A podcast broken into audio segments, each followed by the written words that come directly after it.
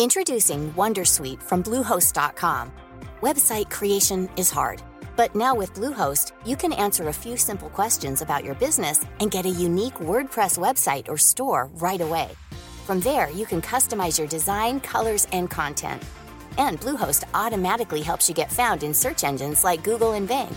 From step-by-step guidance to suggested plugins, Bluehost makes WordPress wonderful for everyone. Go to bluehost.com/wondersuite. Paris Hilton, Alizé, Justin Bieber, Samina Seri, Geneviève de Fontenay. Oui, ok, vous les connaissez, mais est-ce que vous les connaissez vraiment Vraiment? Bien souvent, on croit savoir deux, trois trucs sur ces personnes, mais en fait, leurs histoires sont bien plus complexes qu'on veut bien nous faire croire. Avec des vies faites de drames, de traversées du désert, de peine et même de trahison. Oui, même de trahison. Tout ça, vous le découvrirez en écoutant Connaissez-vous l'histoire sur toutes les plateformes.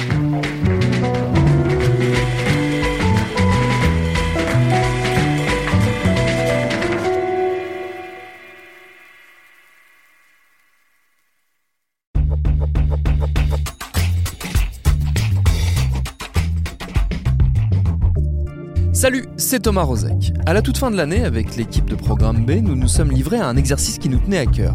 Nous avons fait le compte au bout de quelques semaines d'existence de nos invités pour voir où nous en étions du point de vue de la parité.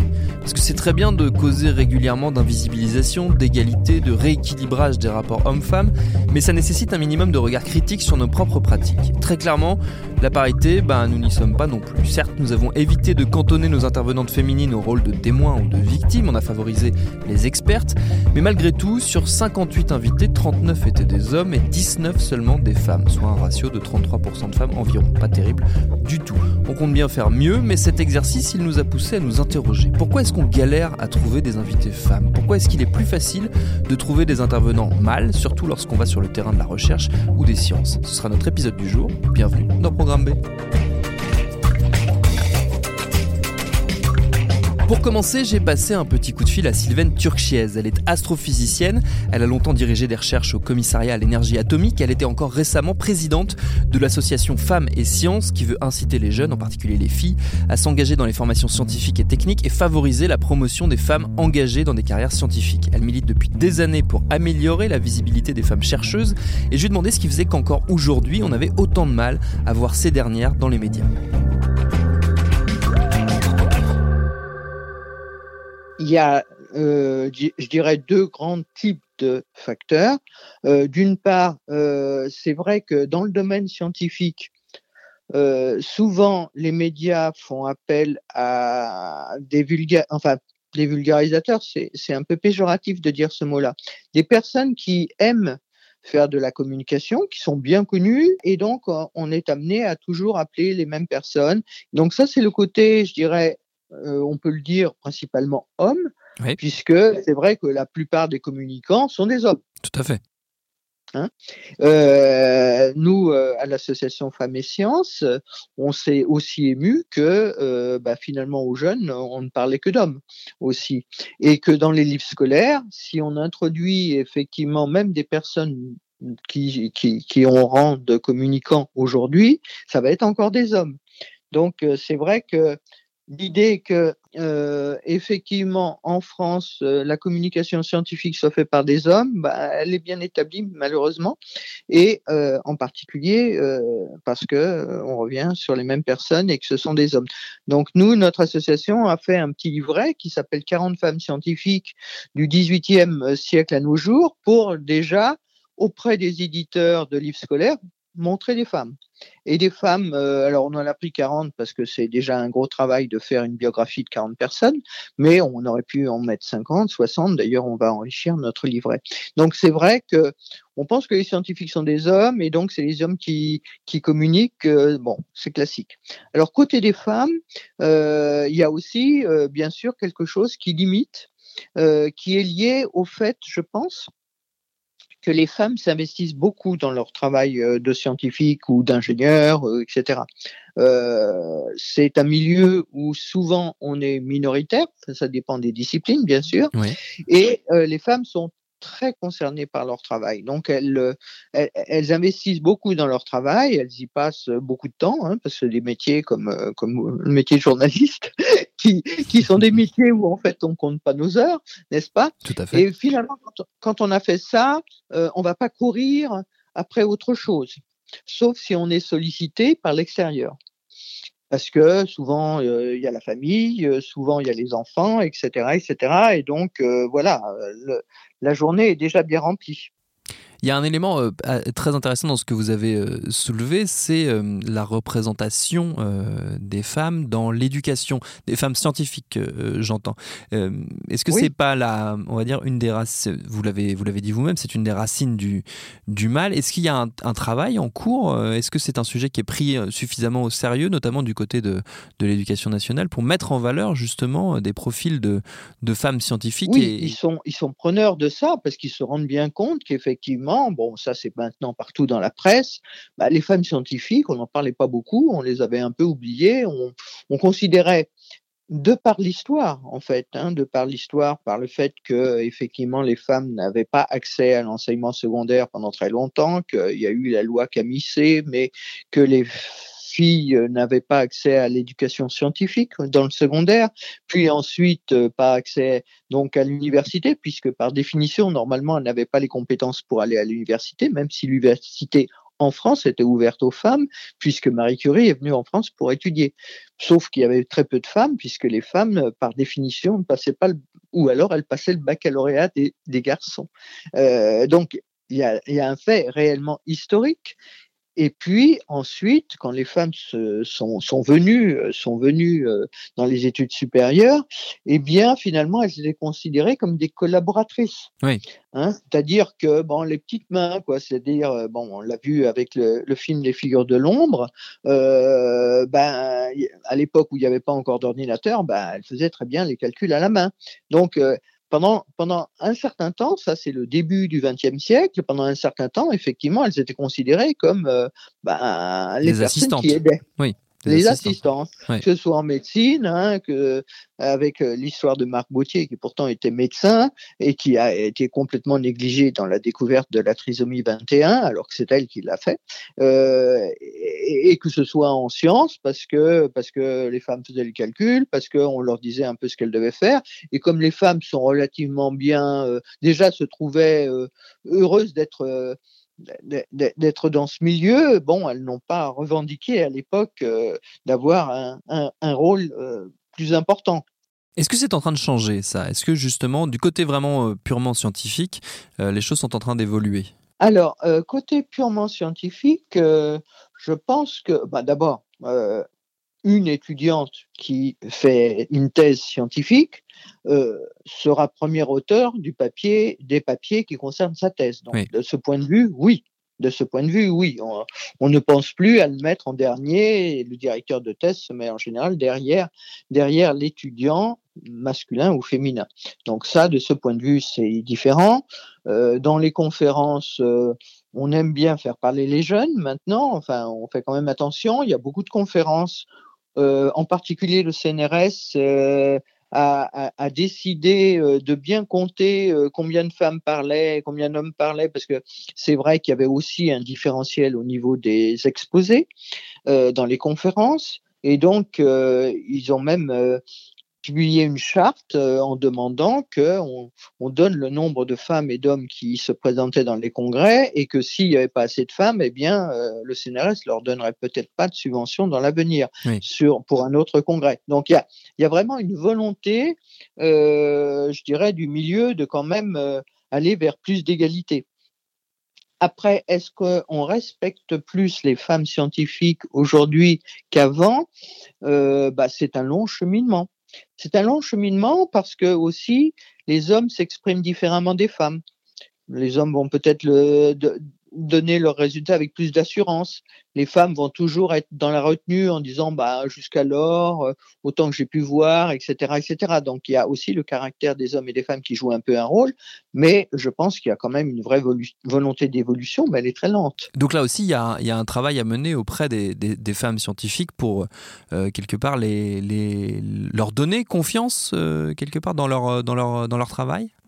Bah, moi, si, si, si, si je regarde mon exemple, par exemple, euh, qui est un cas, hein, mais assez typique, on se rend compte quand on étudie un peu tout ça que finalement soi-même, euh, on, on, on, est comme dans la masse, quoi. Et je me rends compte que bon, euh, j'ai travaillé sur différents thèmes et parfois des thèmes pointus, et euh, à ce moment-là, euh, mon téléphone sonnait souvent. Hein, Les journalistes. Alors, Peut-être parce que justement la communication du CEA avait donné des noms. Je ne sais pas comment ça arrivait dans mon bureau, mais ça arrivait dans mon bureau. Et, donc j'ai été amené à parler à France Culture. Enfin euh, bon, j'ai été appelé par différents médias. Euh, personnellement, euh, ça m'a pas déplu d'aller à France Culture, mais euh, personnellement, euh, le jour où j'ai été moins dérangé dans mon travail, dans mon bureau par des journalistes qui me téléphonaient, j'étais plutôt soulagé. Vous voyez? Je vois. Parce que euh, c'est vrai que quand on essaye de traduire de traduire une information scientifique en une information qui peut être comprise par le public, c'est un réel travail, c'est un sûr. réel effort. Hmm. Euh, parce que les mots, euh, il faut les choisir, euh, il faut que les gens les comprennent, etc., etc. Des fois, les journalistes ont aussi des idées. Moi, je me rappelle des relations avec la, le journal La Recherche. Ils ont aussi des idées de ce qu'ils veulent faire passer comme, comme, comme information, qui n'est pas toujours celle que vous voudriez faire passer, etc. Donc, ça prend un certain temps, effectivement. Et donc, euh, c'est vrai que qu'il y avait des fois, je me disais, bon, euh, d'accord, c'est bien, mais bon. Et puis ensuite, euh, mon téléphone a moins sonné parce que peut-être euh, sur les sujets où j'étais, c'était moins l'actualité, où il y en avait d'autres qui avaient pris le relais. C'est possible aussi, hein, des hommes en particulier. Et, mais, mais pour autant, vous voyez, je me suis pas mis dans la liste des expertes. Vous savez, il y a une liste. Oui, tout à fait. Hein, a, oui. Je me suis jamais mis dans la liste des expertes. Alors je me dis, il faut que je le fasse mais pour autant, je le fais pas parce que je mets une priorité plus grande à gérer l'association Femmes et Sciences, parce que ceci, parce que cela. Donc, c'est vrai que que vous rencontrez une double difficulté, c'est-à-dire que effectivement, si les femmes sont appelées, en général, elles vont essayer de, de, vous répondre au mieux, mais bon, pour ça, il faut savoir qu'elles existent et bon, les communicants vont pas forcément toujours vous envoyer des, des noms de femmes. Oui, ça c'est vrai.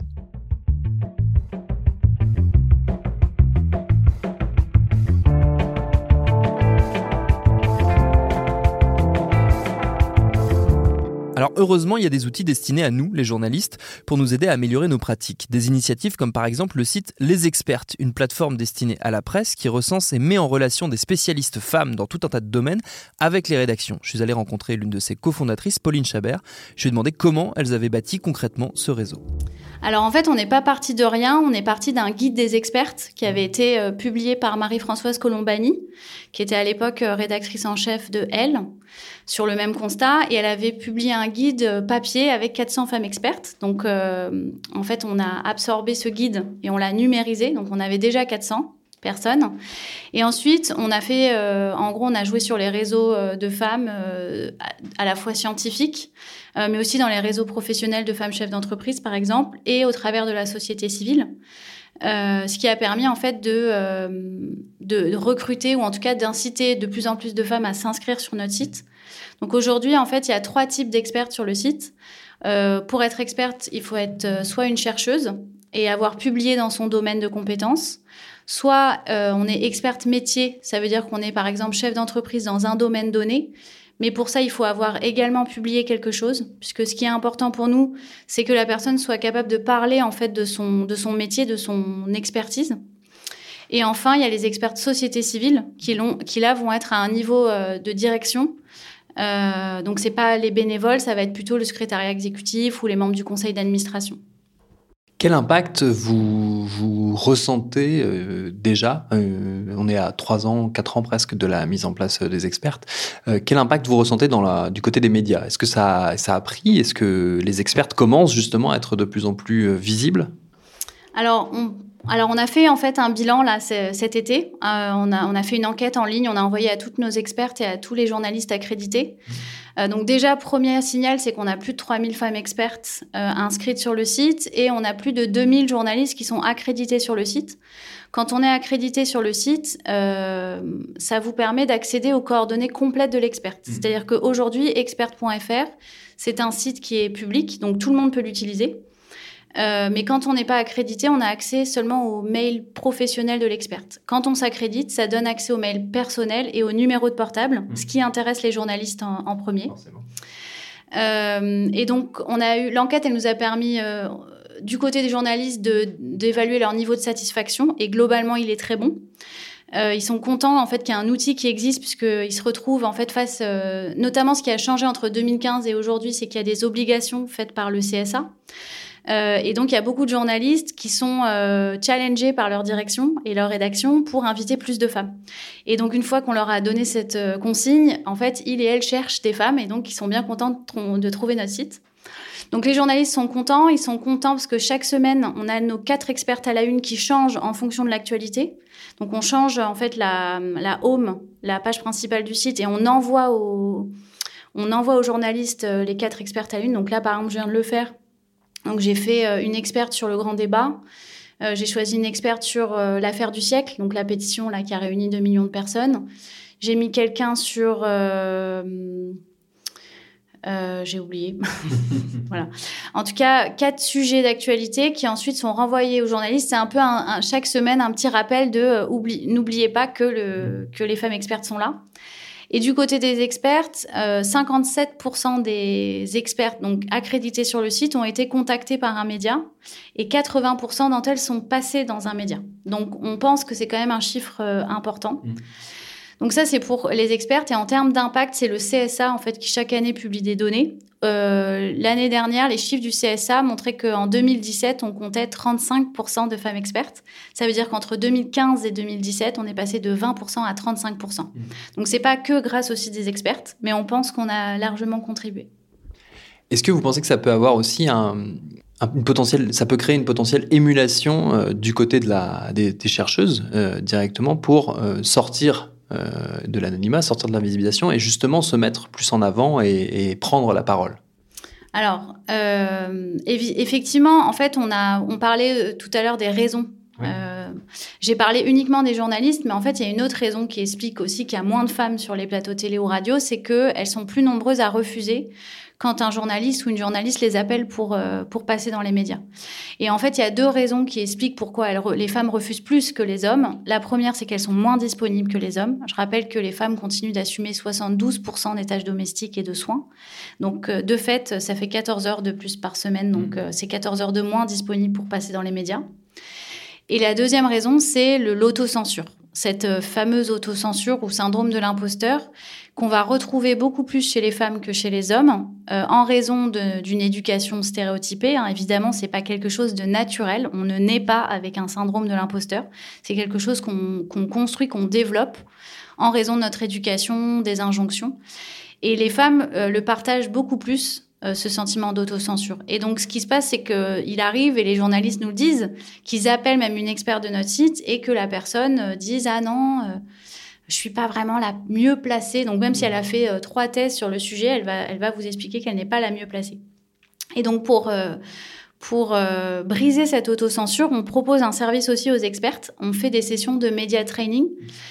Donc, c'est des formations qu'on organise toute l'année. Les experts peuvent s'inscrire en fait aux dates qu'elles souhaitent. Donc, en ce moment, on a trois dates en janvier-février, par exemple. Et c'est des média training un peu particuliers. C'est-à-dire qu'effectivement, on travaille sur euh, la posture, la prise de parole, etc. Mais en fait, on va travailler aussi et beaucoup sur la confiance en soi, sur ce sentiment de légitimité. Euh, et nous, notre objectif, c'est que les experts sortent de la journée en se disant je suis légitime. La prochaine fois qu'un journaliste m'appelle, je dis oui et je me pose pas la question. Euh, donc ça, c'est un premier service. Et la deuxième chose qu'on fait pour essayer de créer une dynamique, c'est aussi qu'on organise des forums des expertes. Où là, c'est une journée avec une centaine de femmes euh, expertes donc euh, du site qui s'inscrivent autour. Donc c'est une journée de renforcement des capacités sur media training. On, on, travaille sur la question de la légitimité de l'autocensure et on fait, on organise des rencontres avec des journalistes, notamment avec le collectif Prenons la Une. Euh, pour aussi euh, bah, leur permettre, en fait, permettre aux experts de parler directement aux journalistes, de casser un peu ces appréhensions qu'on peut avoir euh, quand on n'est jamais passé dans les médias, pour montrer que finalement, bah, c'est pas si difficile et que c'est complètement à, leur portée, en fait. Et justement, une séance de média training, mais eh je suis allé en suivre une discrètement, animée par la militante féministe Caroline Dehas.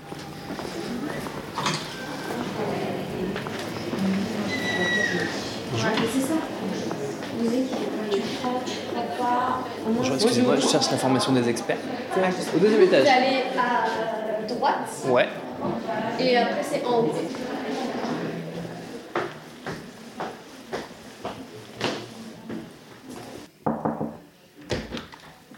Bonjour mesdames.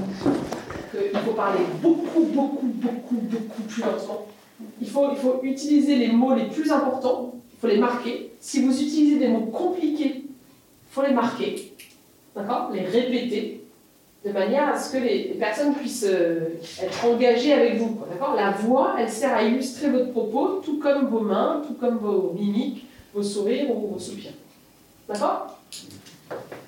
Ok, bah merci. Et ben moi je vais faire un tour aussi. Vous étiez un super groupe? C'était très sympa, la salle pas du tout pratique. Caroline, juste je me demandais quel, euh, quel regard vous portez sur ces formations, quel, un- quel impact vous voyez sur les, sur les experts qui viennent euh, y participer à ces mes séances de média training? La première chose qu'on fait dans ces formations, c'est qu'on désingue l'autocensure, puisque euh, on est dans une société dans laquelle on apprend très tôt aux petites filles, puis aux jeunes femmes, à ne pas avoir confiance en elles.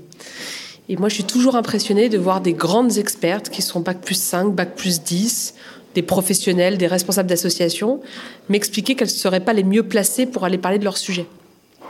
On peut toujours trouver quelqu'un qui est mieux placé que nous pour parler de notre thématique, mais on est légitime à s'exprimer à partir du moment où on a une expertise sur le sujet. Donc ces formations, elles servent d'abord à désinguer l'autocensure, et moi je prends beaucoup de plaisir avec les expertes à faire ça. Et la deuxième chose que j'aime beaucoup dans ces formations, c'est tout le travail autour du langage et des mots pour faire en sorte que les mots employés percutent l'imaginaire des auditeurs, des auditrices, soient compréhensibles du grand public. Il y a souvent dans ces formations un débat sur la vulgarisation, avec des chercheuses qui vont avoir peur de vulgariser, euh, peur de tomber dans le simplisme. Et donc moi, mon travail, c'est de leur montrer qu'on peut être extrêmement précise, extrêmement percutante, avec des mots très simples. Je voyais un, des éléments importants, c'est vrai que c'est décisif euh, quand on veut faire passer des messages, c'est d'avoir recours au concret. C'est vrai que c'est quelque chose qui peut faire peur quand on est euh, surtout spécialiste d'un domaine qui peut paraître très théorique. Euh, J'ai discuté avec des astrophysiciennes, avec des gens qui sont dans des domaines très pointus. C'est vrai que le concret peut faire un peu peur parfois. Dès qu'on creuse cinq minutes, on se rend compte que chaque personne autour de la table dans ces formations a un ancrage dans le réel. N'importe quelle thématique a un lien avec la santé des gens, avec leur qualité de vie, avec leur travail, avec leur pouvoir d'achat ou avec euh, simplement euh, les relations humaines. Et donc, il suffit généralement de prendre 2-3 minutes, de faire réfléchir les expertes, et elles vont elles-mêmes trouver comment faire le lien entre leur thématique et la réalité de la vie des gens. Ce que je dis souvent dans ces formations, c'est qu'un adulte va être attentif à leurs propos s'il comprend 100% des mots qu'elle prononce, s'il fait systématiquement le lien avec sa réalité, s'il se sent respecté et s'il est impliqué. L'implication des auditeurs et des auditrices, ça va passer par des petites questions. Je ne sais pas, par exemple, si les auditeurs, auditrices de votre podcast se sont déjà posé la question de la place des femmes dans les médias. Pam, là, je viens de les impliquer. Et c'est en faisant ça qu'on réussit à améliorer la qualité de ces, de ces prestations, la qualité de ces passages médias.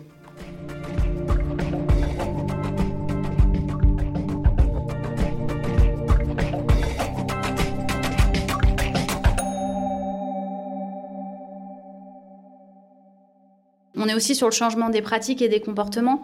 On aimerait qu'à terme, ce soit même plus une question qui soit posée, quoi. Euh, et donc, que spontanément, les journalistes se disent Ah, là, je fais une table ronde, euh, il y a trois mecs, et il y a trois hommes et une femme. euh, bon, bah, il y a un problème, il faut que je trouve une deuxième femme.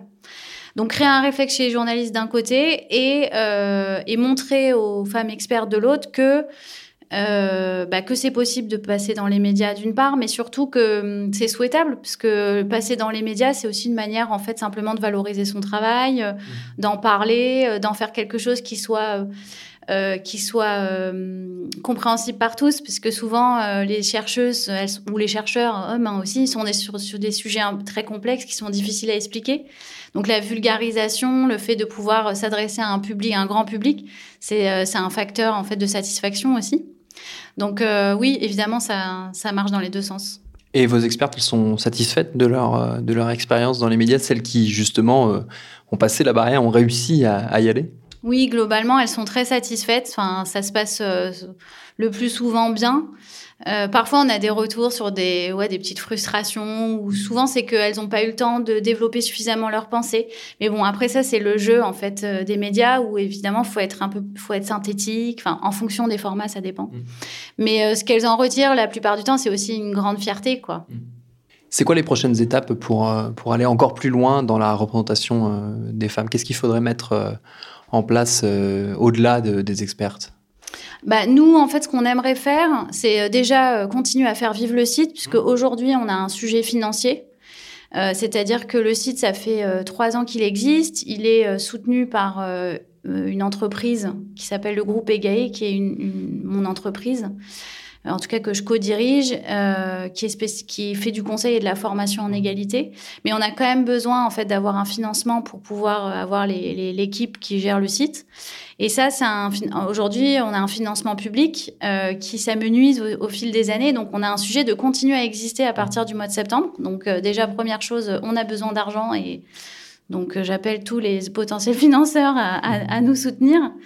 Euh, et la deuxième chose qu'on peut faire, c'est travailler auprès des journalistes. Et je pense que là, il y a vraiment un créneau qui est pas très exploité, qui est celui de la formation des journalistes euh, dès les écoles, c'est-à-dire euh, faire prendre conscience aux étudiants et aux étudiantes en journalisme qu'en fait, c'est pas une évidence, que euh, de manière naturelle, je mets des guillemets, spontanée, en fait, on a plutôt tendance à continuer à invisibiliser les femmes que à les rendre visibles.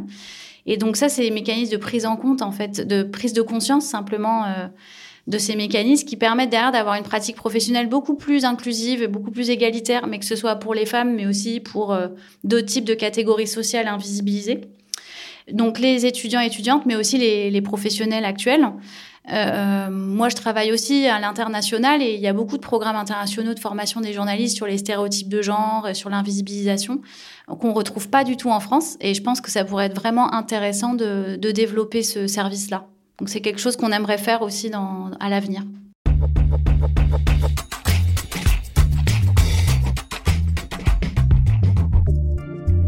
Vous l'avez compris, on a encore plein de choses à inventer, à imaginer pour qu'enfin les choses se rééquilibrent. D'ici là, nous, on continuera de notre côté à être vigilants sur nos propres pratiques, notamment en poursuivant le décompte de nos invités. On essaiera d'ailleurs de le faire tous les mois. Merci à Sylvaine Turchez, Pauline Chabert et Caroline Dehaas pour leurs réponses. Programme B, c'est un podcast de Binge Audio préparé par Lauren Bess, réalisé par Vincent Hiver. Abonnez-vous sur votre appli de podcast préféré pour ne manquer aucun de nos épisodes. Facebook, Twitter et consorts pour nous interpeller. Programme B à binge.audio pour nous écrire. Et à demain pour un nouvel épisode.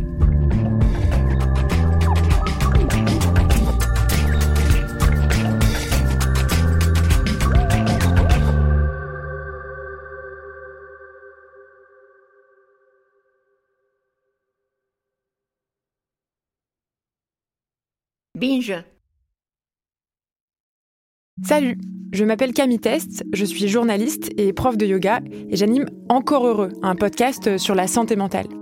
Deux fois par mois, on se pose des questions très simples, du genre comment on fait pour avoir un rapport apaisé à la nourriture, peut-on vraiment travailler et être heureux, ou encore pourquoi se réconcilier avec le sport. Avec mon équipe d'expertes et d'experts, on repose les bases, on décrypte les problèmes, on les replace dans un contexte global et surtout, on trouve des solutions. Car même si le monde va mal, on a le droit de vouloir être encore heureux. Encore heureux, c'est un podcast de Binge Audio, déjà disponible sur votre appli de podcast habituel.